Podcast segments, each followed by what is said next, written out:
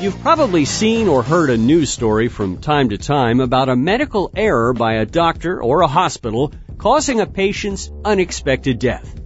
You might think it's a rare tragedy that probably won't happen to you or your loved ones. But the fact is, preventable medical errors kill thousands of Americans every year. So the bottom line is, should you trust your doctor? Well, let's ask our next guest patients' rights advocate and support group founder, Gloria Lopez Cordle. Gloria, welcome to the show. Thank you. Now, you're the author of the Personal Medical Journal, and we'll get into that in a moment. You're a top advocate in this field.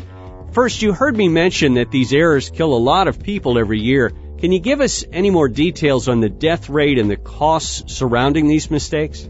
The death rate from recent reports, at least 100,000 people were killed last year in the United States alone. And this study, I guess, is from the uh, Arizona State University that you're talking about. Is this because doctors are just too busy or they're stretched too thin? What's causing all this? They are busy. They are stretched thin with the economics as well as sometimes information that they require may not be readily at their fingertips. But it seems like so much money is poured into healthcare these days that there should be technology to manage this information and to make sure that patients are getting the care they need. Wouldn't you think so? Well, I agree. I believe that the medical field are working hard to eliminate these mistakes and to be kept informed.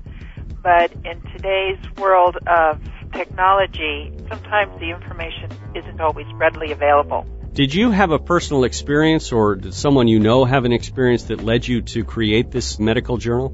Yes, I have a son. He was born with spina bifida, and we had no information at all. A lot of the physicians had little information of what to do. We were working with several different doctors, several different medical centers, hospitals, and even today we've changed doctors, we've changed medical plans, we've had emergency situations with different hospitals traveling, we've had to acquire our information quickly and easily, and having the data at my fingertips was able to save Michael's life more than once. And then I've used it also for my other two children and assisted them. Now, what do you suggest someone do if they're hospitalized and let's say a nurse walks in and says, Here, take this pill. And you might say, What is it? And they'll say, Well, it'll help you sleep. Now, your book would, would suggest that you should say, what is this medication? How big is the dosage? How often am I taking it? And all of that information. Is that what you suggest people do?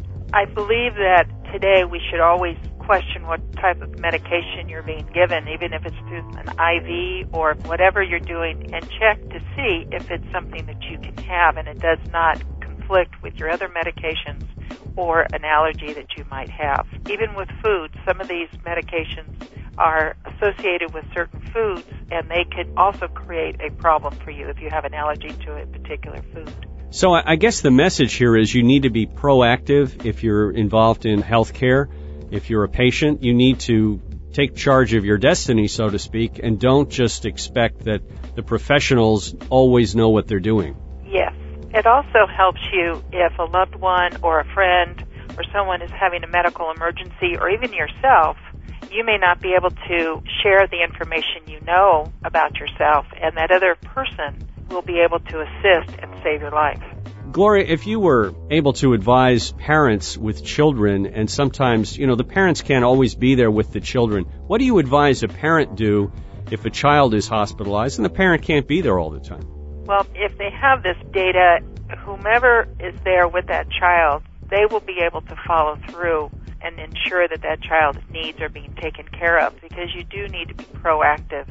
Many times one of the parents is the one who's always going to the doctors.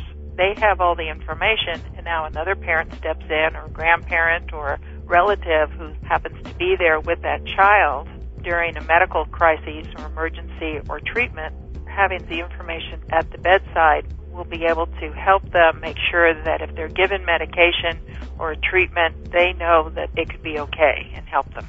Gloria Lopez Cordle, author of the Personal Medical Journal and the website lifecyclespublishing.com. Gloria, thanks so much for joining us on InfoTrack. Thank you.